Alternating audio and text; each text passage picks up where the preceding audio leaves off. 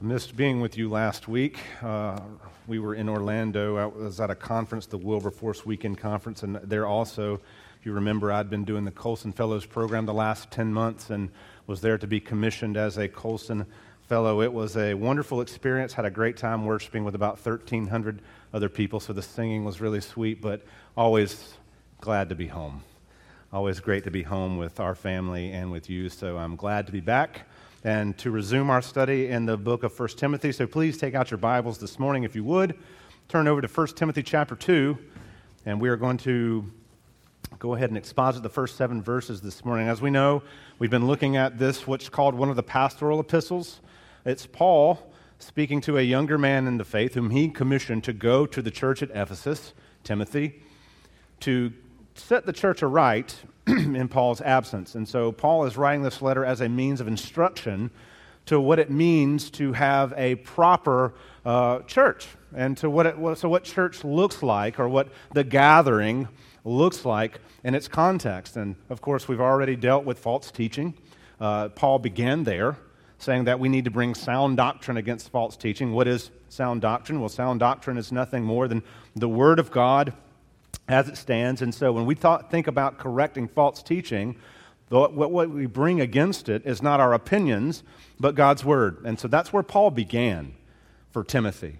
Saying, hey, after, the first thing you got to do is deal with these false teachers in your midst. And then he gave Timothy the reminder of God's mercy, of salvation. God's mercy in emboldening Timothy to be a faithful laborer in the fields of Ephesus. And so that we understand what, what else is crucial to the life of the church. Well, sound doctrine is one of those things. But the other pillar, of course, is God's mercy compelling us to live and be the church in a culture of death. So this morning, Paul is beginning, getting, he's beginning to get into how Timothy and the Ephesian church or churches should be worshiping. What does it look like? What is worship in their context? And we could argue in any context, this is applicable to us all. What does it look like? And where do we begin? Well, Paul begins that with prayer. And so that's where we are this morning, looking at 1 Timothy chapter 2, verses 1 to 7. And so without further delay, let's turn our attention now towards the scriptures. Beloved of God, this is God's infallible, inerrant word, starting in verse 1. First of all, then, I urge that supplications, prayers, intercessions, and thanksgivings be made for all people, for kings and all who are in high positions, that we may lead a peaceful and quiet life, godly and dignified in every way. This is good, and it is pleasing in the sight of God our Savior, who desires all people to be saved and to come to the knowledge of the truth. For there is one God, and there is one mediator between God and men, the man, Christ Jesus who gave himself as a ransom for all, which is the testimony given at the proper time. For this I was appointed a preacher and an apostle. I am telling the truth, I am not lying, a teacher of the Gentiles in faith and truth. So ends the reading of God's word. May He add His blessing. Please pray with me. Uh, Father, we thank you for this word on prayer. We thank you for drawing us in together as a body of believers to meditate on what it means to be a praying people. And I pray this morning that your word would hit its target, that it, you would pierce us to the very depths of who we are with the truth and beauty of your word. We ask this in Christ's name. Amen. There's a particular story that's recounted. Uh, uh, Martin Luther has a book called Table Talk or Table Talks, and it's a collection of stories and sayings that were gathered or collated uh, from his time around his dinner table when he would have conversations with different people. One such story was Martin Luther had a table full of guests, and he also kept dogs in his home. And one of the puppies got up on the table and started looking around for morsels to eat. He was looking for some little snack. And Luther was very partial to the puppy, apparently, and it knew it. And so it just kind of paused right in front of him on the table and was just watching him eat, watching hand to mouth, his eyes not moving. Luther even says unblinking. And of course, Luther, finding a spiritual lesson in all this, which is, he was great at, he says this. He says, Oh, if I could only pray the way this dog watches that morsel.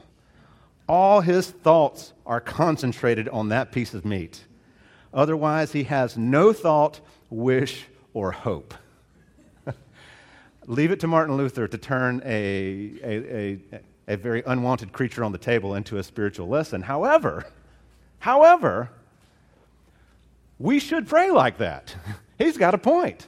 That's how we should pray. What, what is the dog doing? The dog is waiting expectantly. It says, if I do this long enough, that joker's going to give me a piece of meat. Now, I would suggest we not call God that joker, but it's the idea that are we, when we pray, are we praying with expectation? Are we doing it simply as a habit? Are we doing it not really expecting anything? Or are we coming to the table of the Lord saying, I am waiting to receive? Because that's how we should be praying. Now, I'll confess, I don't always pray that way. Sometimes I approach the Lord and go, God, I know you probably don't want to do this, but here's what I'm going to ask for. And it's so uh, unfaith filled prayer to do. So may we be like Martin Luther's puppy and expect God to answer what Paul is doing here is he's taking on a prevalent theme in the Bible. It's prayer. We talked about prayer in Daniel. We were in Romans, we talked about prayer. When I preached through Galatians, we talked about prayer. When I preached through 1 John, we talked about prayer. We were in Daniel, we talked about prayer. Because prayer is a prevalent theme in God's Word. And it's not lost on me that it's talked about so much because I think it's easier for Christians to read their Bibles than it is for them to pray. Because whether we'd admit it or not, sometimes we feel like prayer's not going to do much good, or I don't feel like it, or why bother? God's already going to act anyway. Well, why bother? I, because God commands it. That's why I bother. And no, you might not get everything you want, but that's not the purpose of prayer anyway. But that's another sermon for another day. Well, it's no coincidence that Paul teaches on prayer after, after he teaches on correcting false teaching. and he teaches on God's mercy. For Paul, the foundational reality of the Christian life really is prayer. That's foundational. Yes, the Word of God is also foundational, but we need to understand that the Word of God is a pillar. Prayer is also a pillar for the Christian life. When we pray, what are some things we pray for? We pray for God's mercy. That's what Paul uh, kind of hinted at earlier in 1 Timothy chapter 1. We certainly pray for boldness. God, give me boldness to be a voice in the wilderness. We certainly pray, as James says, we pray for wisdom. Lord, grant me the wisdom to be discerning and discreet and to be prudent. We pray for sound doctrine, to know what it sounds, so I guess that would be wisdom and discernment. The point is, is that we, we're to be praying. We pray. We're a praying people. Prayer is not secondary, it's not an add on to the faith. No, in Acts chapter 2, verse 42, when we're told that the church was gathering daily, they were there for fellowship, for the apostles' teaching, the breaking of bread, and prayer. So when you think about the essentials of what it means to be a gathered body, the assembly, the assembly, we're supposed to be preaching, we're supposed to be breaking bread together. We're supposed to be in fellowship, and we are to be praying. Hence, we begin our service with a prayer. We have a pastoral prayer. There's a prayer at the end of the message because we understand the vital nature of what it means to come before God. When we examine Paul's instruction here, we see clearly that the biblical witness that we are a praying people. Prayer is not optional. We don't pray for just the people that we like or who are like us. We pray for all mankind, those we love and respect and admire, leaders we support, leaders we adamantly disagree with. We pray for them all alike because that's what we're supposed to do as Christians. We pray for people who love and show grace to us. We pray for people who have done evil against us, and that's not an easy prayer to pray. But that's the type of praying people God calls His church to be. We don't get to discriminate in our praying. We need to pray for those who do evil against us and who persecute us. We, Jacob and I, at the conference weekend, we heard a lady who, from Romania, uh, an assassin was sent to kill her. And she just said, Hey, I'm going to share the gospel with this guy. And she did, and he got saved. So when we think about who we pray for, I mean, aren't we grateful for the people who might have prayed for Paul's conversion? Are you grateful for the people who prayed for yours? I'm grateful for the people who prayed for mine, people who I had done wrong. So praying is not discriminatory. We pray because that's what Scripture tells us to do. Brad, or, or so, is it easy to pray for people who've done evil against you? No. No, it is not. And sometimes all you can pray is, Lord, please, please rescue this evil person. Amen. And that's good enough. But I suggest, as Paul does here, when he says supplications, prayers, intercessions, thanksgivings for all, literally all mankind. And that word there is encompassing. So, with those thoughts in mind, there's one idea I want for us to see this morning, and it's this. An essential part of Christian worship is fervent prayer. An essential part of Christian worship is fervent prayer. If you read Paul carefully, he's, he lays out aspects of the gospel, God's rescue plan for the sinner, that Christ has come and redeemed his people. And in a sense, he's telling us be praying out, be praying gospel principles for people, for mankind. So be praying the gospel for mankind. That's kind of what Paul is driving out here, driving at here. And so when we think about our duty to God and our neighbor, it is prayer. Yes, we're to love the Lord our God with all our heart, soul, mind, and strength. We're to love our neighbors ourselves. We're also to be in communion with God and laboring, interceding in prayer for our neighbors. In this sense that we are asking the Lord's provision for a people who are broken and destitute and needy, as are we all.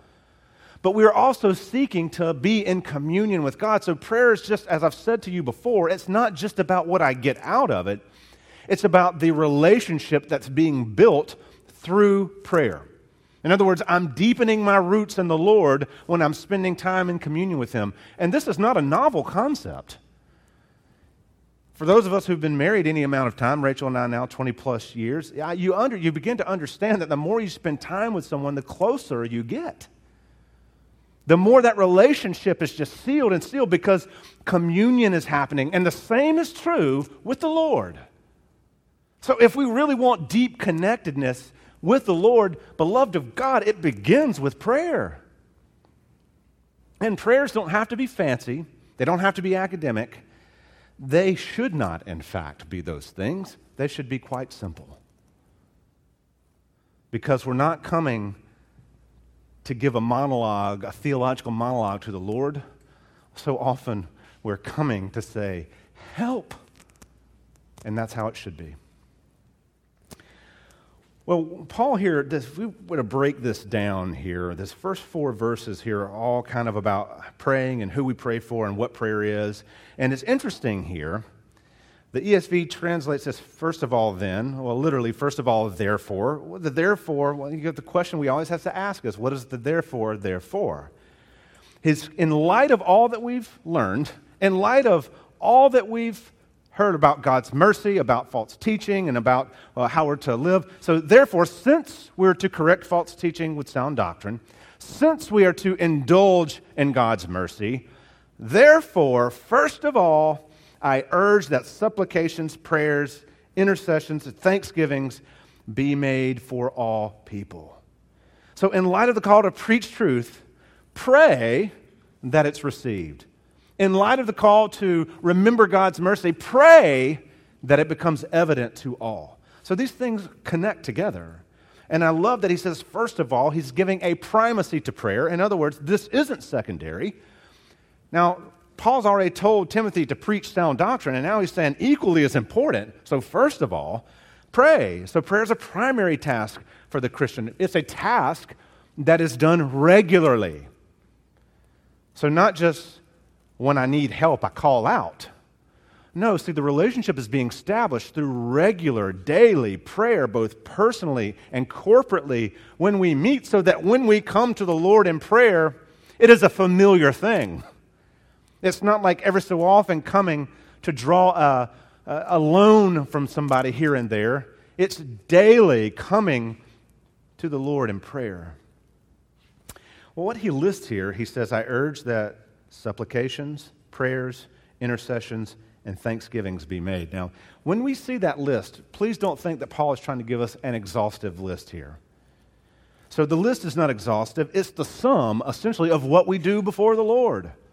So when we come, we express our needs. That's what supplication is. You're asking God to supply what you need. You don't have it. You're not privy to those things. You need the Lord to give them to you. We come, the, or the just general word for prayer here, prayers, we come for communion with God. When we are in prayer, we are in communion with the Lord. We are spending time with Him. And so that may mean adoration, it may mean praise, it may mean some part of supplication. All those things come together in the idea of prayer where we're just spending time in communion with the Lord. So we express needs, we commune with God, we intercede for others. Well, intercessions is an interesting word because literally, literally, when we are interceding for people, we're not holding them at arm's length here and just saying, Well, I, I hope you get it together. Lord, help them get it together. We actually come alongside them. Picture, the, picture their burden like a backpack, backpack with a strap hanging off. We grab their backpack, we strap it onto our shoulder, and we begin to bear their burden with them. That is what intercession is to do is to get underneath with them the burden and say, Now I'm going to, through prayer and supplication, walk with you so that you don't bear this alone. Beloved of God, that is one of the best, most gracious, loving things you can do is to pray with someone who's burdened and let them know I am standing in the gap with and for you. Some people say, Well, I don't like to tell people I'm praying for them because it makes me feel arrogant. Hogwash. It shouldn't make you feel that way. If you're praying for me, I'd love for you to tell me. I would love to be encouraged to know that whatever day or an hour or moment you felt the need to pray for me, that you did. And God bless you. Keep doing it. And I'll keep praying for you. So we intercede, we, we bear the burden with each other and offer thanks. How lacking, and this is a personal indictment to me, how lacking is thanksgiving I mean, do you ever pause just to give gratitude? We should. Prayer should be about giving thanks to God for the abundance of things that He has done that we could never have accomplished. When I look over my life and I think about my salvation, I look at the family that I've been, I've been given, I look at the life that I've been given. None of that stuff was deserved, none of that stuff was merited. I still walk with a limp, I have issues, my life is not perfect. I'm so grateful to God, and we as Christians need to be more about gratitude. Do you know, if you're like me and you suffer from bouts of anxiety and depression, that one of the practical ways that we get ourselves out so often when we're in those moments, we are focusing on what we don't have? And one of the best things we can do is rise out of that. Thank God for my family. Thank God for the chapel. Thank God for Richard and John, my colleagues, my elders who are God and great and godly men who love me well and love my family well. We can begin to focus on these things that we have been given, and that moment of gratitude begins to buoy our souls. And so we don't have to stay in the muck of what we don't have. Pray. So, he says, do this for all, uh, ESV says all people. So we pray for all people. As I said earlier, not just those we like, everybody. Get to pray for everybody here. In fact, I'll tell you a story. When Rachel and I had not been in Trinity, in Jackson, Mississippi, very long, um, a, a, particular lady brought some accusations against me, n- nothing of an impure nature. Uh, but they were completely and utterly false. She just made them up and went to our elders and made up these accusations. And I had to meet with elders and to defend myself. And can I just be completely frank with you? I struggled with hating her. I was bitter because I was young. Rachel and I were in, I was in seminary. We were not rich. We were poor. And I depended on this job as my only income because we had small children. And and she just made up lies. And the, I remember one of my friends and mentors said, Brad, you need to start praying for this lady. And I looked at him, I was like, mm. He said, Seriously, you got to. That's the only way that you're going to keep your heart from sinking into bitterness and hatred and resentment. And so I did. I began praying for her.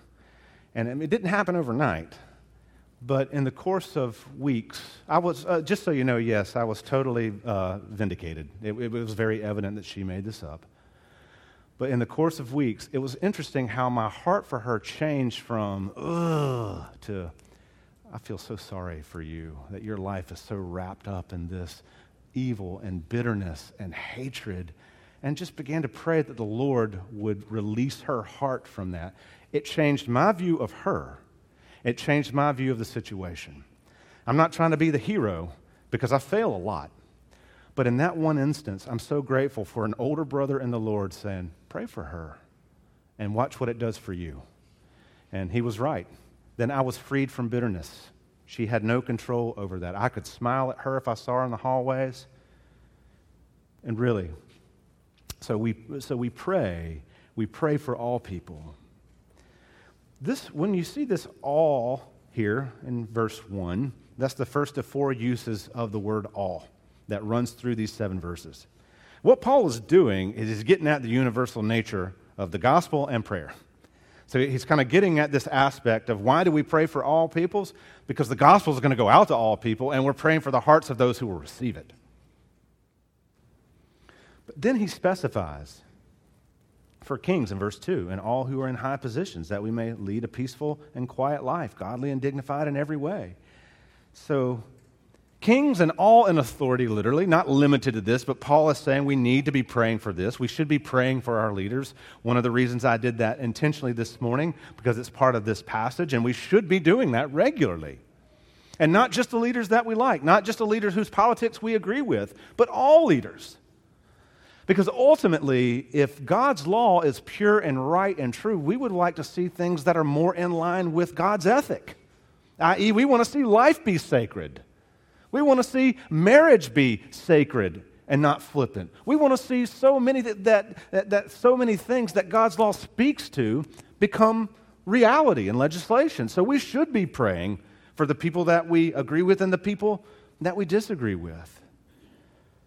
And I love what he says. He says, that we may lead a peaceful and quiet life. That's interesting, that peaceful and quiet life. Literally, that phrase goes together, and it means that we should be praying for our leaders that they would be free from inner and outer strife. That's the, that's the idea of that phrase right there. That they would be freed from inner and outer strife so that they could be clear headed and make good decisions about how to lead and govern people. Now remember, when Paul is telling us this, he's in a sense saying that he prays for none other than Nero Caesar. Nero, the very man who would eventually have Paul executed. And so, if Paul could pray for Nero, whom he didn't have very much in common with, we can certainly pray for our leaders whom we may not agree with. And we should. Because, see, Paul prayed for a man who executed him. But Paul is praying for an office, not a person. we pray for the people, true. We pray for the people. But we're praying for that office to be used for the glory of God and for our good. That's how we should be praying. You should be praying that for the elders of this church. You should be praying that for the leaders in our city.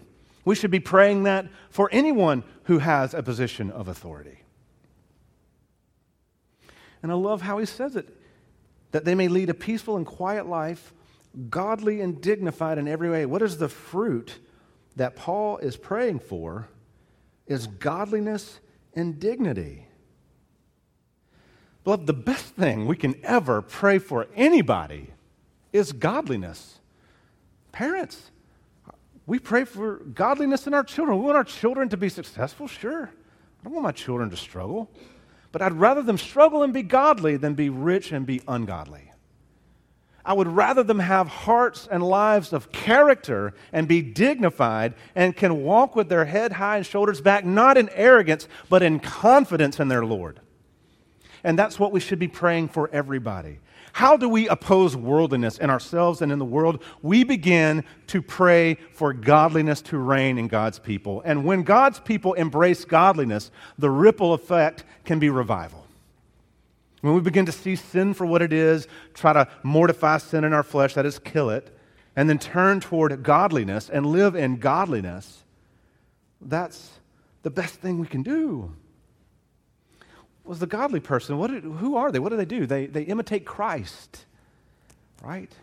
The godly person mortifies their flesh, that is, puts it to death for the sake of righteousness. They say no to the world and yes to Christ. The godly person seeks holiness more than relevance. And the godliness is a weapon against the desires of our flesh.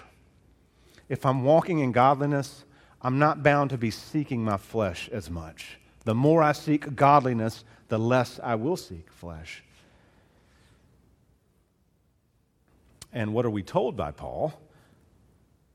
This is good this type of praying, this is good. It's pleasing in the sight of God our Savior. So praying toward this godly fruit in them is good and pleasing to God our Savior. And it's interesting, he calls him God our Savior. We've seen this phrase before in this book in verse 1 when he's giving the opening salutation, calling God God our Savior, which normally we would think of Christ there. But it's just kind of reminding us subtly who is the instigator of salvation? It is Yahweh.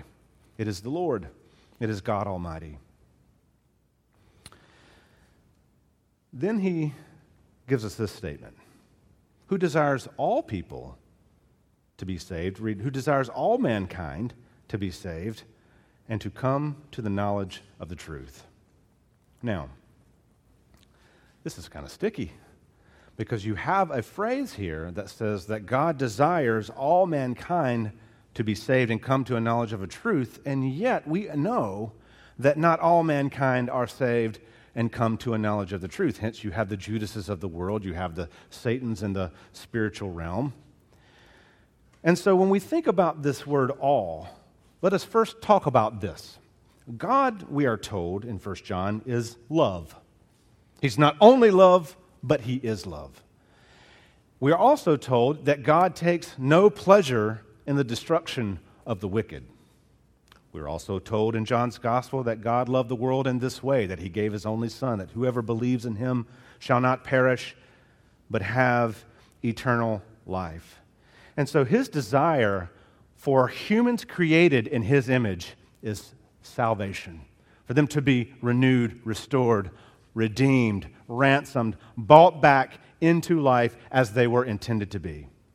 And so when we look at this verse, who desires all people to be saved and come to a knowledge of the truth, we have a question about the word atonement. What is Paul teaching here about the atonement? What is Paul telling us about the atonement of Christ here? Well, is it universal? Is Paul saying that every man and woman and child in the world will eventually be saved? Well, as we've already noted, we can't concede to that because that would be to go against so much of what Scripture teaches. Or is he talking about a, an, an atonement that is sufficient, that is sufficient to save anyone, but it's made, been made effectual for the people of God? And so, in this way, we would be looking at atonement that has now been particularized to a group of people. Well, actually, Paul doesn't solve that tension. He just lets it sit there. Paul lets the tension of this just sit right in front of us that God desires that all people to be saved, even though we know that all people won't. Can I tell you what I, I think is going on here? How subtle, there's a subtle play or there's a subtle idea at work here.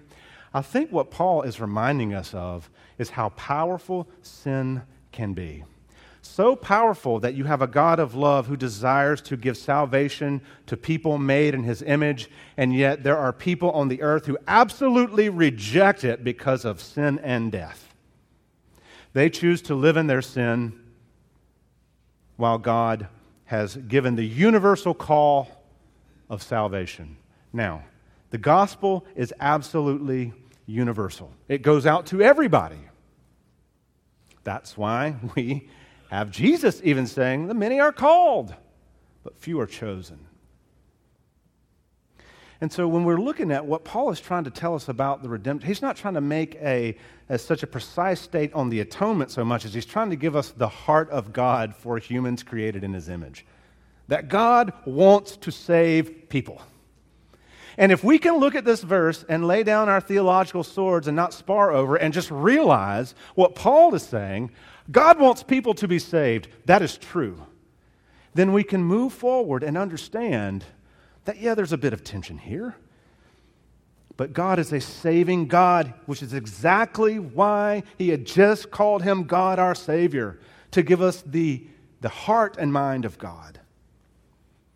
And He says He desires all people to be saved and come to a knowledge of the truth. That come to a knowledge of the truth here, we could read as synonymous with saved. When we come to a knowledge of the truth, we are coming to God and salvation. And so I appreciate what Paul does here because he, he doesn't just let it sit in this realm. He doesn't just put this out there. He says, listen, he picks it back up. For this, what he's just said to us, for this, I was appointed a preacher and an apostle. I am, oh, I'm sorry, I skipped something. sorry about that. There is verse 5 there. For there is one God and there is one mediator between God and men, the man Christ Jesus, who gave himself a ransom for all, which is the testimony given at the proper time. Now, why he follows this call up, this idea of salvation up with a succinct little gospel message. In verse 15 of chapter 1, Paul had given us succinct gospel message for which Jesus Christ came into the world to save sinners, of whom I am chief. Here he gives another succinct gospel message when he says, For there's one God there's one mediator between God and man, men, the man Christ Jesus, who gave himself as a ransom for all, which is the testimony given at the proper time. And so there's one God juxtaposed with all mankind. There's one mediator juxtaposed with all mankind. So one God, one true God, pursues peoples, mankind made in his image.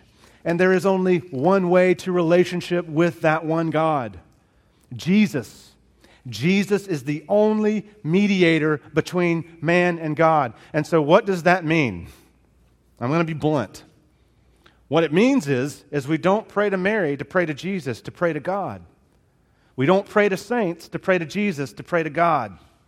We don't go to a priest to talk to Jesus so that he can talk to God.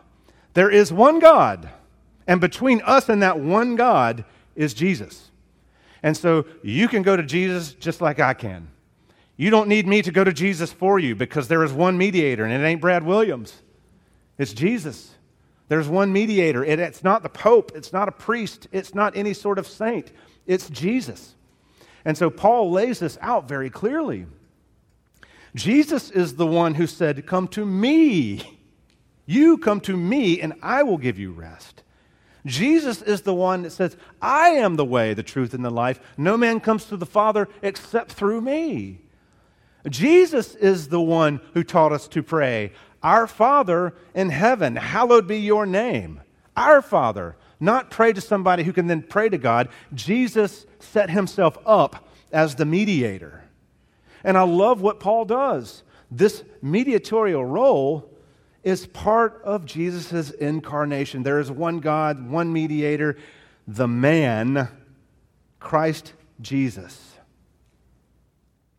The man, Christ Jesus. Why does Paul do that? He is capturing the humanity of Christ. By telling us this, we are reminded that in, in, in spite of, or uh, in, in connection with Jesus' full divinity, he is fully human. And that divinity and that humanity has to come together for the ransom to work. That humanity and that divine, divinity has to come together for the salvation to work. Without the humanity, it doesn't work. Without the divinity, it doesn't work. Those two things have to come through the incarnation so that we can be saved in Christ. And I love it that Paul makes sure he works this into this flow, who gave himself as a ransom for all, which is the testimony given at the proper time. Who gave himself. Jesus gave himself willingly. Why? Literally. What is a ransom? Is you're buying back something. Same word as redemption is very, they're very similar. A ransom is you're buying something. You're paying for something. Jesus bought us back from sin to give us this life so that we could know our full salvation, so that we could come to the Lord in Christ, so that we could have life renewed. This phrase is kind of odd, which is the testimony given at the proper time. It's not exactly clear what Paul is, is driving at there and how, and how this connects with the next verse or this one. Uh, several different opinions on it. I, I just chose the simplest one that I think it is. In other words, it was perfectly timed. We can get all we can we can get academic with it, or we can just say really what Paul is trying to say is, which was perfectly timed. The ransom, the incarnation, the cross came right when it was supposed to. And so when we think about the gospel, we proclaim it to everyone because we have no idea whose God's people are out there. And we pray knowing that the gospel does go out, it does redeem as far as the curse is found. And so that gives us confidence in prayer, that gives us confidence in preaching, proclamation. Why do we share the gospel? Because we know it's going to take root somewhere. In fact, Paul wraps this up and he says, For this, now we're there, I was appointed a preacher and an apostle. I'm telling the truth, I am not lying, a teacher of the Gentiles in faith and truth. So, this truth that we're dealing with here compelled Paul by the Spirit of the Lord to preach to the nations. Now, why does he say, I'm telling the truth, I am not lying? Because somebody there was accusing him of being false. Uh, we, we, that, that parenthetical statement is because Paul had his accusers. The Apostle Paul, the man called by God, the man who saw Jesus on, you know, on the road to Damascus, the man who uh, was caught up into the third heavens, he had people who didn't like him too. It's been common in Christendom since the very beginning. But Paul presses through all the obstacles. He presses through all the hatred, all the persecution. Why? Because the gospel is worth it. Because somebody did that for you, and you're here today because somebody pressed through. If you're like me, you had some defenses in the beginning. I had defenses up. I laughed. I thought it was a joke. Thank God for people who press through. And the twin pillars of God's redemption is faith and truth. What is Paul preaching? That we grow in faith, that we live by truth. And that as we live by truth, we grow in faith. And the more we grow in each, the more we grow in the other.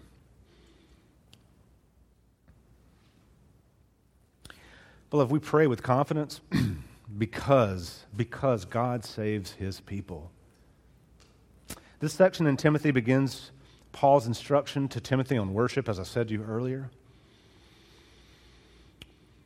It's, prayer is essential not only to our personal growth, but also to our worship. We're called to pray for one another, the larger church around the world, the magistrate, that means people in authority, and a whole host of other things. In fact, we're even called to pray for our enemies and those who persecute us. Prayer is not a minor incidental to our faith, it is a major component. It's essential. We won't grow in faith and faithfulness if we're not a praying people. Because prayer reminds us of our deep need for the Lord. That's why Jesus taught us to pray, Give us this day our daily bread.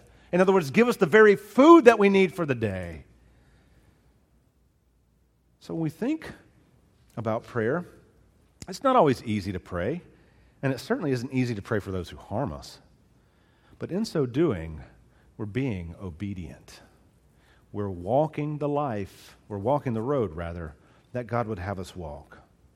And when we pray, we call the power of the living God to work in hearts and situations and all manner of things. And so that's why prayer becomes rich and beautiful and good. Even the simplest of prayers, beloved, the simplest of prayers are rich in the kingdom of God because it is one more opportunity to stand before the living God, have an audience of one, commune, and make our requests known. And that's a good thing. Please pray with me. Father, thank you for this time this morning to consider prayer and how we might be a praying people more and more. Oh, Father, I pray that your Holy Spirit would help us to see the great need for prayer.